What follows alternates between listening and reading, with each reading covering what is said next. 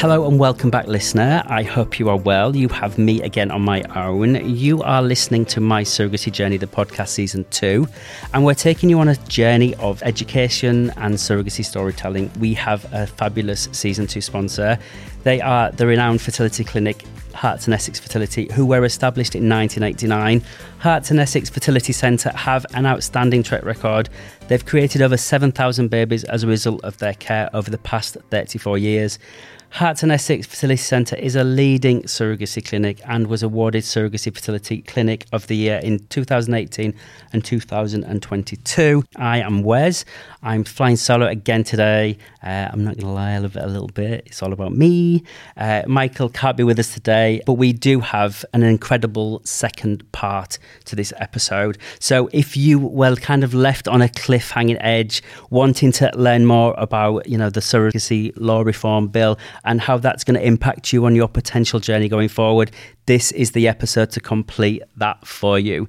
Again, like I mentioned in the previous episode, we're really lucky to have two real professionals, massive advocates for the surrogacy community who have and both play and have a massive impact in it. So, straight back into this episode. I'm sure you've been waiting for it. So, here we go. I think the other big piece to kind of recognize within this is about the clarity around reasonable expenses. I think currently the law doesn't give any kind of guidance on what's reasonable. And as I speak to many intended parents and I tell them, you're reasonable, you're reasonable, my reasonable might be poles apart. And I'm sure the acts I've seen, I know what you two get up to in your lives. It's, it's very, you know, it's, it's all about scales of reasonable, right? Uh, and I know they're both looking at me now as if to say, are you kidding me? Love you to see yourself. But uh, but but but it's the reality, isn't it? Everyone's everyone's perception of reasonable is different, and I think that you know we we have to acknowledge that. So I think uh, currently there there is no guidance from the law, so it's it's it's open to everyone's interpretation. The judge uh, in the current format, in terms of the current law, is sat in front of a family with their children already, and the, their view of reasonable might be way off, but you know, shutting the, the stable door after the horse has bolted is kind of where they're at, and they're always going to operate in the best interest of the child. So I think under the current law, that's allowed people to be very quite broad on expenses. And we hear as an organisation lots of stories of people's perceived reasonable expenses, which we would be kind of thinking that they're more on the much, much higher end of the scale. So I think what the Law Commission has tried to do, and please correct me if I'm wrong, is trying to give a lot more guidance. And they've given some very clear indicators of, you know, the factors of reasonable expenses. Yes. Um, and we'll come back to your holidays another time. Don't think that's escaped me. Um, but I think that, that, that covers a whole manner of sins, doesn't it, Andrew? I mean, let's break that down into two bits to start with the current law and where we're at now, and the proposal. So, just very briefly about the current law, because anybody who's listening to this still has to grapple with the current law mm. if they're mm. doing the surrogacy, as Andrew said before, with this isn't in place yet. So, let's just be absolutely clear about reasonable expenses. Reasonable is very subjective. I take that on point, and the court deals with this time in, time out, day in, day out, every single time, every single case has this assessment done to it. What is reasonable for one surrogate is not for another. I mean, even if you look at something very simple, such as maternity clothing, I say to people, look, the reasonable expense is not necessarily the quantum, but it's the qualitative nature of it. So, reasonable is did she require maternity clothing? Yes therefore it's reasonable. Now, then turn your attention to how much, and it's only how much if it's if it's absorb you know exorbitantly huge costs.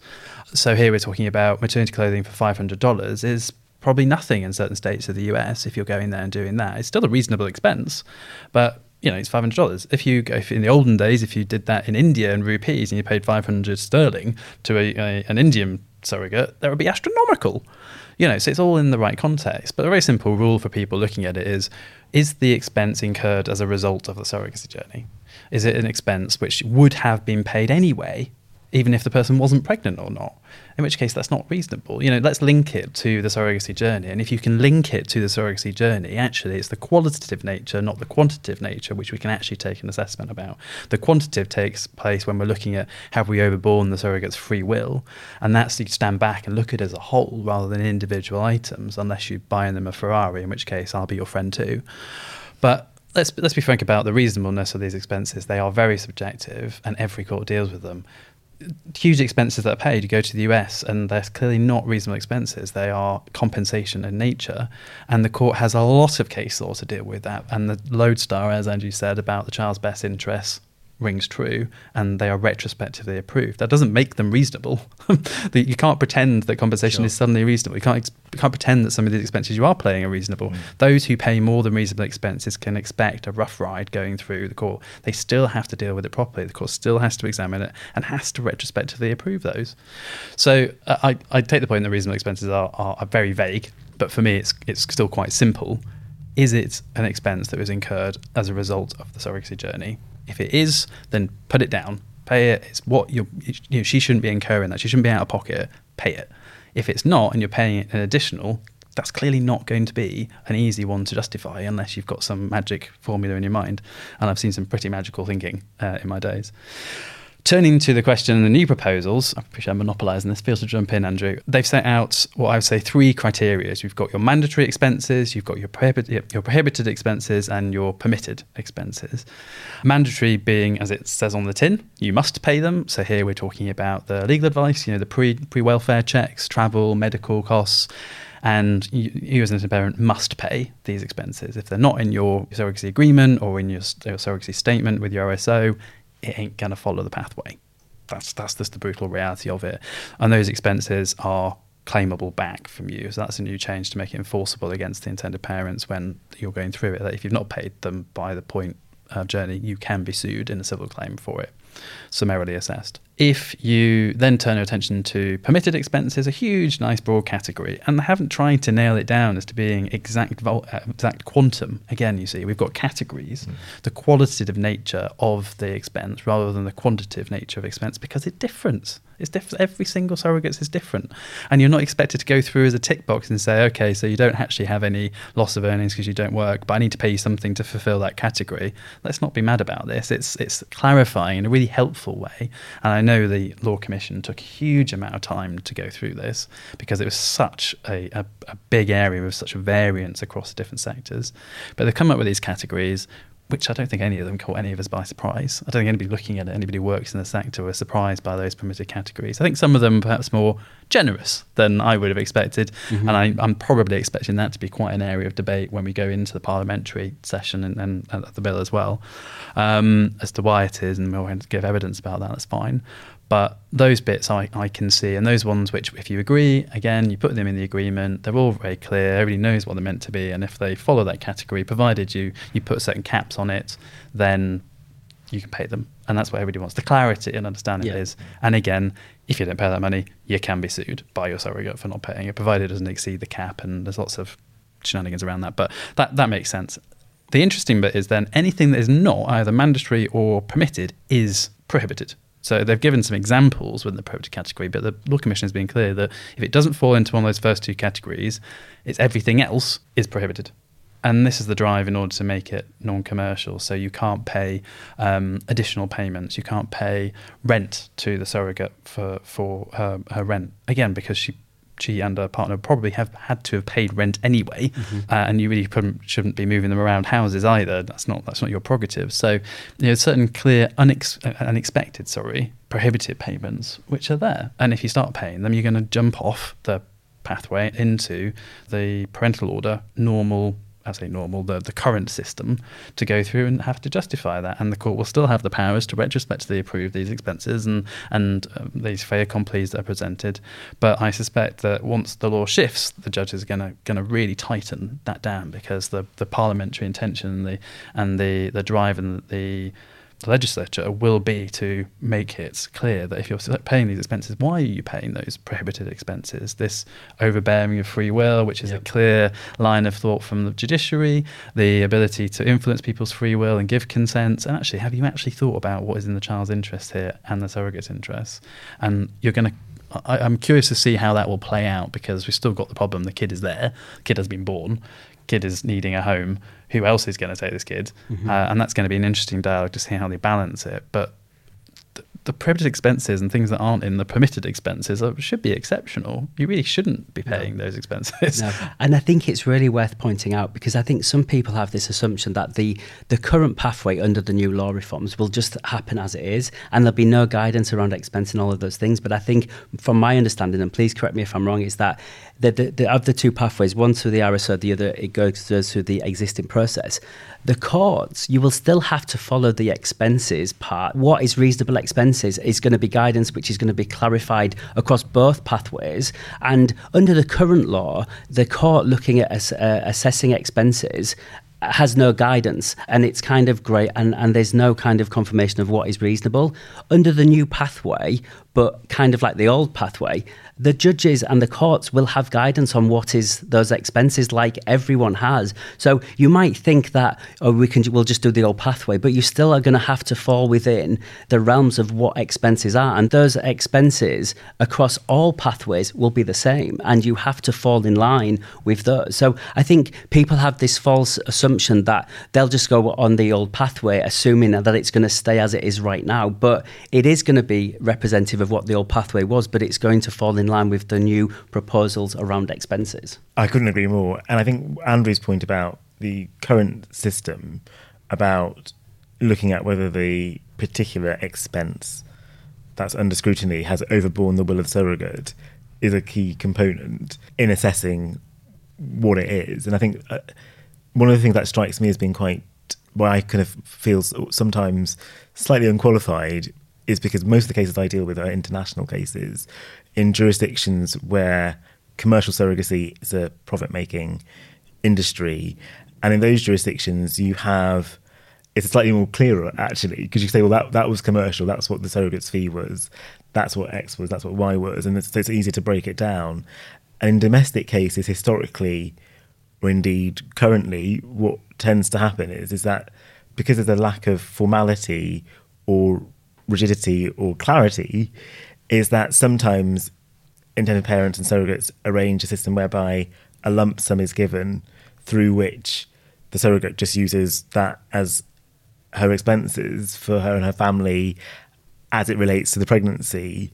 And that can slightly be slight, somewhat nebulous, but it's interesting that that actually sometimes some surrogates say that they prefer that system rather than it being so particularized. But I think what the Law Commission is seeking to achieve is absolute transparency. Yeah. So because I think there's such an ambivalence, and not even an ambivalence, I think there's such a there's no appetite to entertain commercial surrogacy. Mm-hmm.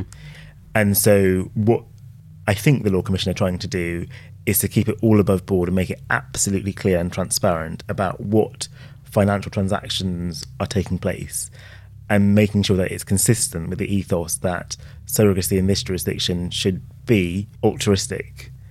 And whatever anyone's view is on that, that is what the status quo is. Totally. And so that's what the Law Commission are doing. And I think the whole endeavour of the Law Commission's report or exploration of surrogacy was, I think, to try and open up the notion of doing surrogacy in this jurisdiction and reduce, I guess, surrogacy tourism, so people going to different jurisdictions. And so that was their kind of overall ambition. And I think they think that what this does then reflects that. But the one thing that is quite clear to me is that these proposals, if they become law, make no change at all to international cases. And I'm glad you said that because I was going to kind of jump in there. But yeah, that's exactly. So if you go abroad, it's the same there's uh, situation. yeah, and I think some people might be disappointed at that, but actually, the, the, there's there's more broader considerations for international. I think you know the the current process works works smoothly and, and all of those elements. I'm really glad personally that they've given some clarity around expenses because I think that was the one thing that in the current law is really lacking. And I think they have made, been very explicit in, in what expenses are acceptable and what aren't. And I think that's really important.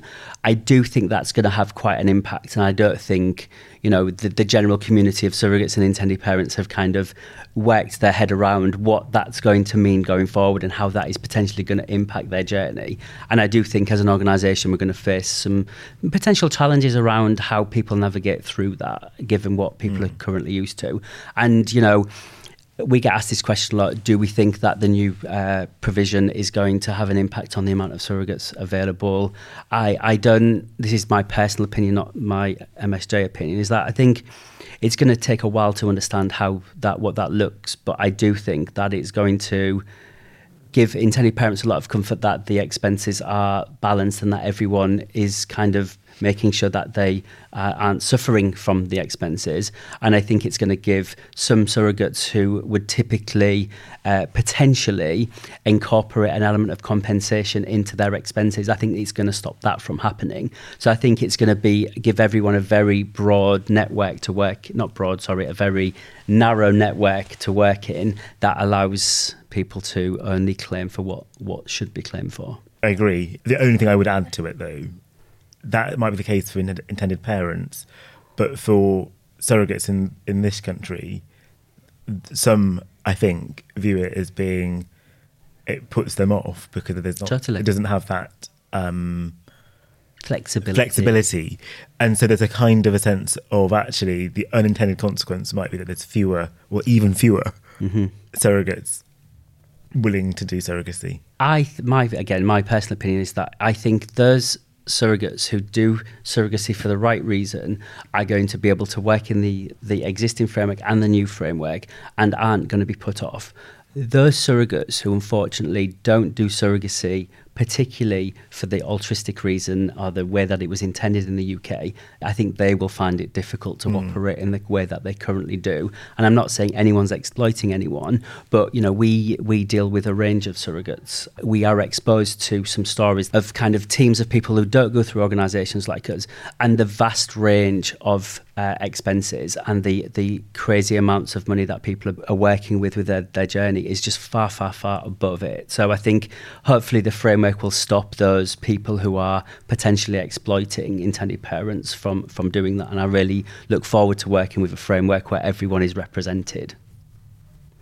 So, and we, we, we, we get deep in a lot of questions, and, and I'm really glad we do because actually, uh, as always, we always go into areas that we didn't expect to. But let's talk about, and we, we have just covered it a little bit, but what do we think the new proposal will have on surrogacy in the future. We've talked about expenses, we've talked about how it might potentially decrease the amount of people available or wanting to be a, to be a surrogate. Do we think there are any other impacts that the, the law or the draft bill will have on surrogacy? I think it's been a very kind of taboo area that people feel unknown about.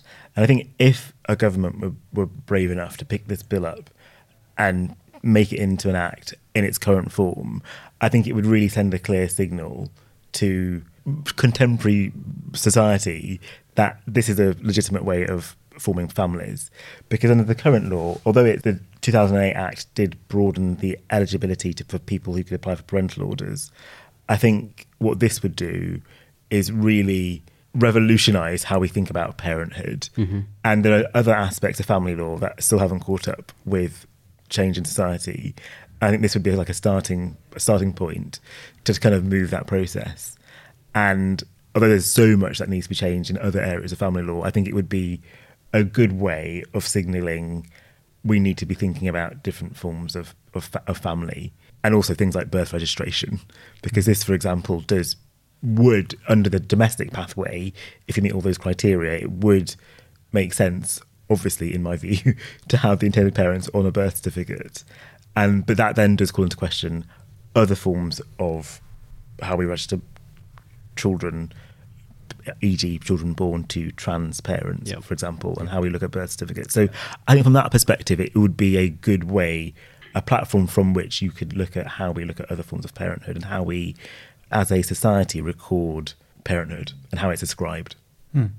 And if we if we look at the global landscape around, you know, other countries and how progressive is this bill if when you when you look at the UK and where we've come from and to what, what we're proposing, how progressive is it compared to other other jurisdictions and how how they recognise surrogacy and legal parentage? I, say, I think sorry to jump in. I was going to say I think we sit somewhere in the middle on this spectrum globally mm-hmm. because you only have to look at jurisdictions like Italy where Absolutely. it's become a really big issue that they're not recognizing people who should be parents as parents. And there's often a lot of talk about whether there can be some form of international recognition of surrogacy arrangements. And I were at a conference um, a few months ago in Copenhagen looking at all this academic research. And actually, the problem is, is that you've got this kind of Tower of Babel where you've got different interpretations and different customs and rules in a lot of European countries where there is a Catholic influence in terms of legal thought, where it's just it's a it's a complete non-starter, mm-hmm. and then you go to some states in the U.S.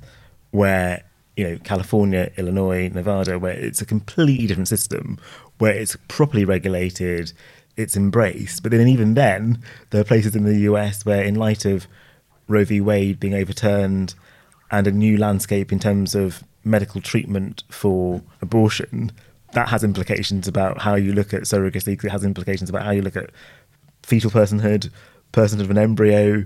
Abortion is healthcare, and if you've got a state where abortion is prohibited, that has implications for what happens if you're doing a mm-hmm. surrogacy in that particular state. Sure. So I think we probably sit somewhere in the middle, mm-hmm.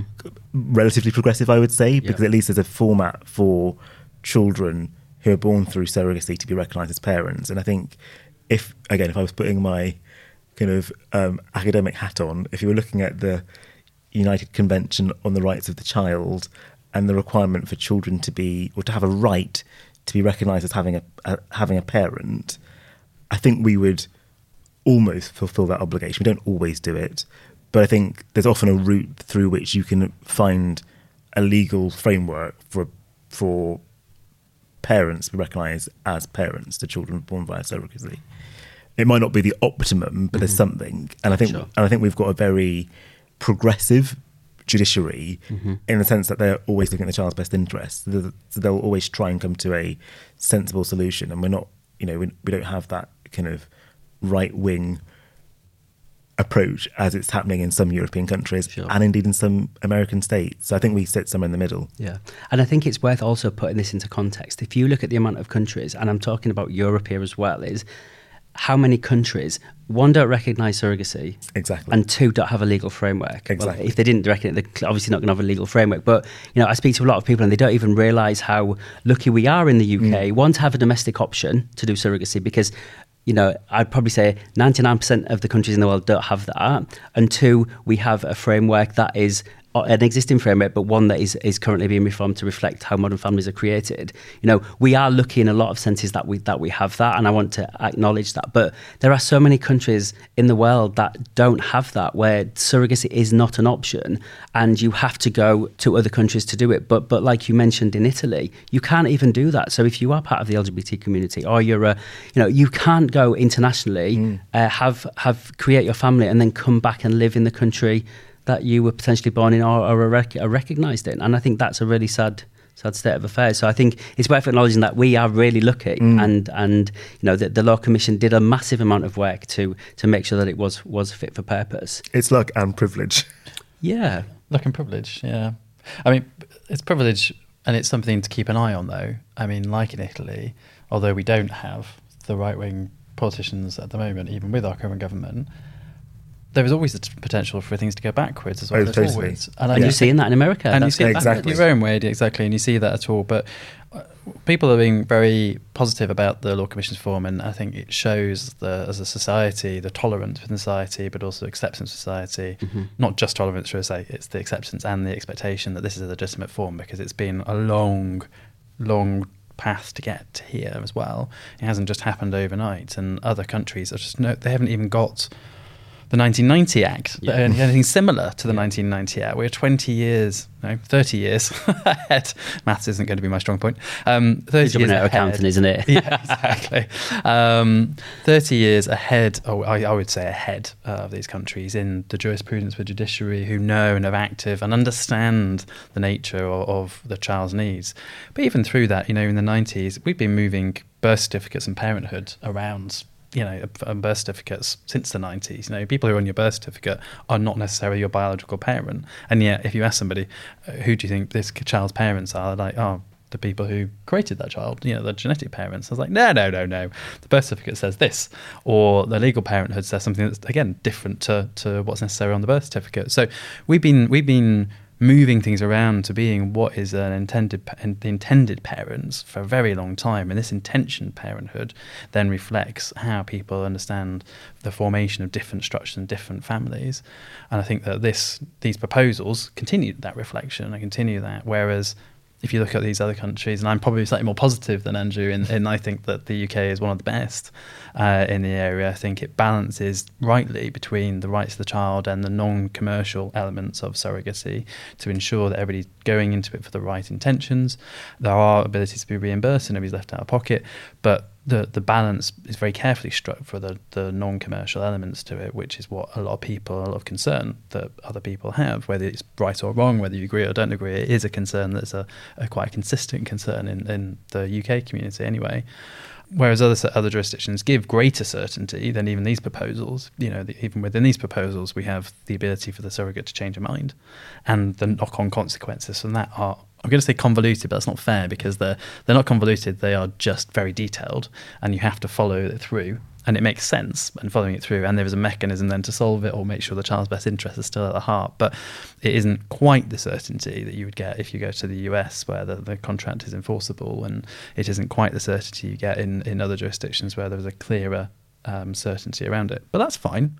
But I'd still say we're pretty darn good, and certainly the best in Europe and I, mm. I include no, other countries yeah. that say they have good legislation. I, I just, I'm just no, I'm just, I agree. I don't accept that. Mm. Um, and then, but then there's such an interesting dichotomy, and perhaps getting more into political but uh, philosophical uh, discussion now. But it's you know countries like Sweden, which archetypally have been described as a very liberal ideology. Um, they have some interesting and arguably better laws than ours around uh, recognition of transgender parenthood and, and the, the, gender recognition on the birth child's birth certificate and all that stuff. Bizarrely came through a tax repeal rather than anything else.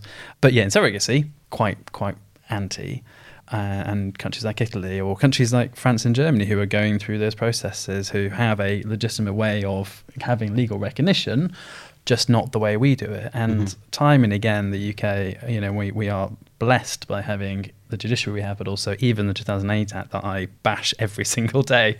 but we're blessed by having it because it creates the parental order, which uh, Andrew has heard it many times from the judges, and, and I have as well, that it is such a unique order. It recognises the intention. It's not an adoption order, and I you can very quickly tell people who aren't familiar with surrogacy when they use the adoption terminology because it's not. It's just not appropriate. This is not a child who was uh, born to another set of parents who then for whatever reason, is then moved to, to be with you as the adoptive parents. This is always, this child was always meant to be yours. This child was designed to, in, in your mind, it was gone through the arduous process, the grilling, the money side of matters, the lawyers, you know, the clinics, the form filling, you know, all the great stuff that people um, have to go through. It's a very different order, and it recognizes that, that this child's identity, this child's source, and this very fundamental sense of identity is an parental order through surrogacy, and this child has been created for that, not through any other way, which is what these other jurisdictions in Europe and use as a bit of a shoehorn through. Yeah. And I, I think I'm quite firmly on the view that that's not appropriate. I'm I'm not uh, in line with, shall we say, my European colleagues or, or the European Court of mm. Human Rights on that point. They don't agree with me. But who am I? I'm just a surrogacy lawyer. No. No, but very, very well put there, Andrew. Let's t- talk about the timeframes because I think I speak to a lot of people who assume because they've heard that the law has been reviewed that it's it's it's in or it's imminent or it's something that they, they need to consider as part of their journey if they're kind of at the start of it talk us through the timeframes because we know that uh, the Law Commission submitted it to government, and as you said earlier, Andrew Powell, uh, you know, the government has six months to respond. I don't know the exact dates, but we're, we're coming up close to that, there or thereabouts. Mm. What are the potential options? You know, what what what are the next stages that we need to go through before we can potentially see it actually in law? And and also, is there a not is there a, a kind of a point that it, it, the government might not adopt it? The government might say, well, actually no, we're going to stick with what we've got. And and you alluded as well earlier, Andrew. You know, this is about we're going through this currently as we look at it today. There's lots of political things going on. You know, the government that's in power now might not be in government moving forward. You know, we might be trying to put this draft bill down this tunnel, which is basically a shitstorm of everything else going around it, and the timing might not be absolutely right I think it's worth acknowledging that this potentially is a once in a generation change. What what can the listener think about what the future looks like for the bill? Uh, is it a certainty? I think the short answer, Wes, is we just don't know. So, of course, the government has the statutory obligation to respond within six months, which is about now. Who knows what they'll say? And they could they could just leave it. I mean, that's that's the bottom line. They could just do nothing. And we know, Andrew and I know, that there have been other proposals in areas of law. Cohabitation, I think, was the, obvious, is the mm. obvious one to think yeah. about. That was what in 2012, 2013. Yeah, 21. Nothing's happened. Nothing has changed. So this could just sit on the shelves and nothing could happen. I, re- I think it's highly unlikely that the current government or any government really in the in you know the run up to a general election is likely to pick this up. It's going to be something that would happen in it when a new government is formed. I would have thought, and if it's picked up, then great. Then you know it gets debated like any bill would get debated in the House of Commons, in the House of Lords, and then there's things could be changed, things could be added, and then it goes through the whole kind of process of becoming an act. But it just it requires somebody to say we're going to do this, and I'm so, I'm slightly a bit of a pessimist. I just don't I don't think it's going to happen this side of a general election. Hmm. So I think nothing's going to change for, for some time. I don't think it's really difficult to say. Is the, is the short answer? And I think for now, my my kind of headline takeaway is nothing has changed until it changes. Yeah, and and and I think that people. I mean, our advice, and I'll, I'll get your view on it in a second, but is that people should just plan their journey on the current law and Exactly. not not be anticipating Exactly. anything to change as part of it. They should go on uh, as they are now under the under the current law. Exactly. As as the debate goes through, it, it it's unlikely to get better as a piece of legislation. It's like things are going to be chopped out or carved out as it doesn't survive the debate Yeah. Mm. um, and the discussion that happens. Been um, if you'd asked me a year ago, I would have said this would have been an excellent, good news piece story, an easy win for a government that has a nice, a nice distraction to play politically and say, look at this, look over here, um, perfect piece of legislation, all ready to roll, family-friendly formation, supporting, uh, you know, different communities, particularly the same-sex community, having children. You know, it could have been a real good a good stomper of a piece to run through. But this close to, to general election, even you know, even though some people might not think it's close, it's still going to be difficult to, to push through. Where you end up having it part done, and then the the parliament ends, and it doesn't. It just gets dropped. Um, you know, there are other bills that are, are being pushed through in, in quite tight time. As a piece of legislation, they've they've got to do it properly and that, that requires a debate. And the more debate we get, the, the better it can be. I know I'll be pushing to make it better than it currently is, but Mhm. let's let's hold our hold our views Sure. on that. But for listeners who are looking at it, yeah, as Andrew says, it's it's not done until it's done. you know, and you don't want the cake to come out half baked either. So let's not let's not rush it through, otherwise that's going to be stodgy. But I would say to most people who ask me, the critical date is when the legislation comes through is the date of your surrogacy agreement and the one when you've done your RSO statement. So even if by some miracle the legislation goes through and it's in place and goes through Parliament and enacted and gets royal assent and whittled through within lightning speed, it's still not going to affect journeys that are currently taking place. Let's just be clear about that. It's not retrospective. I was going to say there's no retrospective No, provision in it. is there? Nada.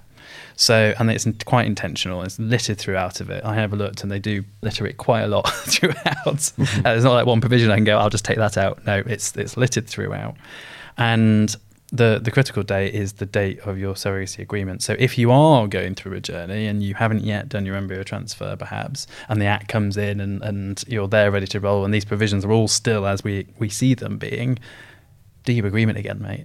You know, that's that's the advice you should be looking at is that you need to flip it again. And yes, you may have already done it. Yes, you may have done all things, but check actually it works Mhm. on the basis of the current bill. You need to it's post dating the bill and getting the agreement date in place because that's your pivot point, Mhm. not a previous agreement. You can't just shoehorn your previous one through again because it's prior to the bill coming No. into effect. So, so for that, it, it's anything you do prior. I just say crack on and commit to the current process because it's going to be years, Yeah. I would suspect, um, unless by some miracle we can we can get a good news story pushed through at lightning speed. Yeah, I don't sure. know, but No, but I think, and if you're if you're an MSJ member listening to this podcast, we we as an organisation will, will hopefully become an RSO, and if you were at a stage, we would help you navigate through those elements. So if you are a member, you don't have, ever have to worry about that because we will help you navigate it.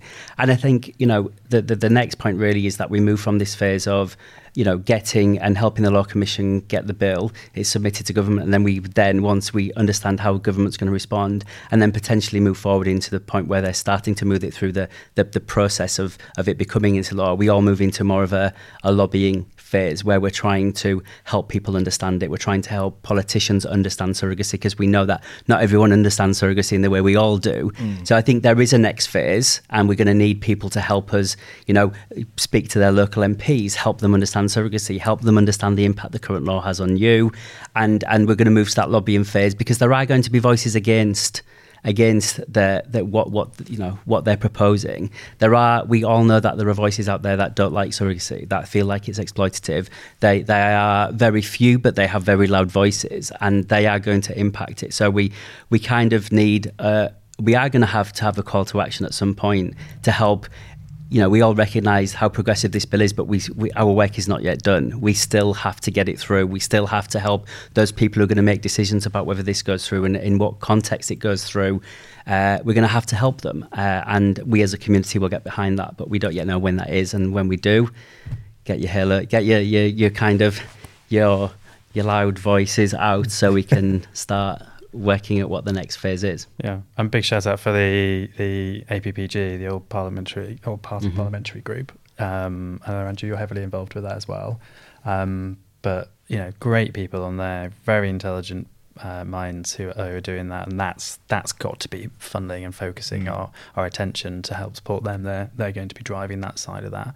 Um, obviously. MSJ will be as well, but you know, looking at where and who is going to be driving that, then, like I say, big shout out for them.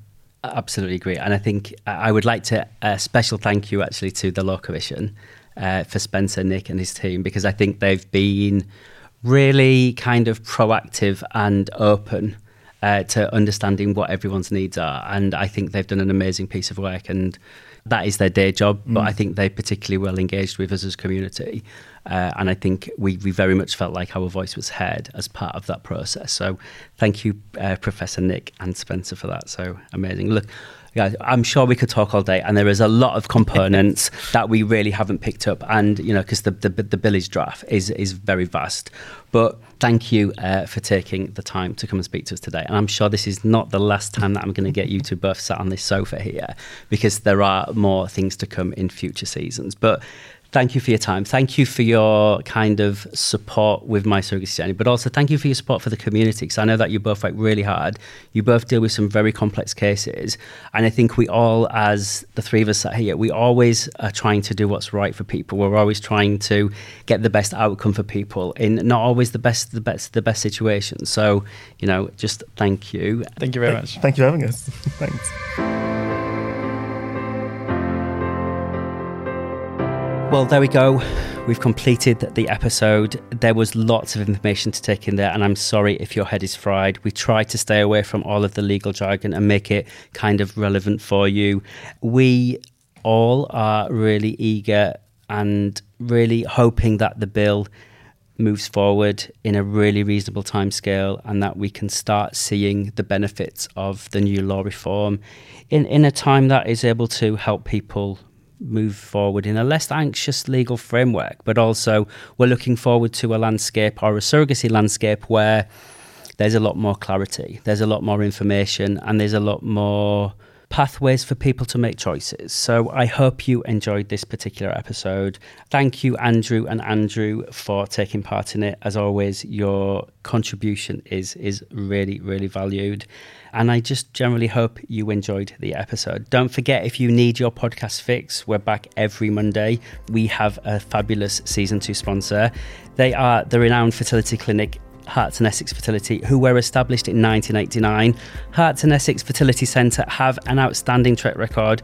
They've created over 7,000 babies as a result of their care over the past 34 years.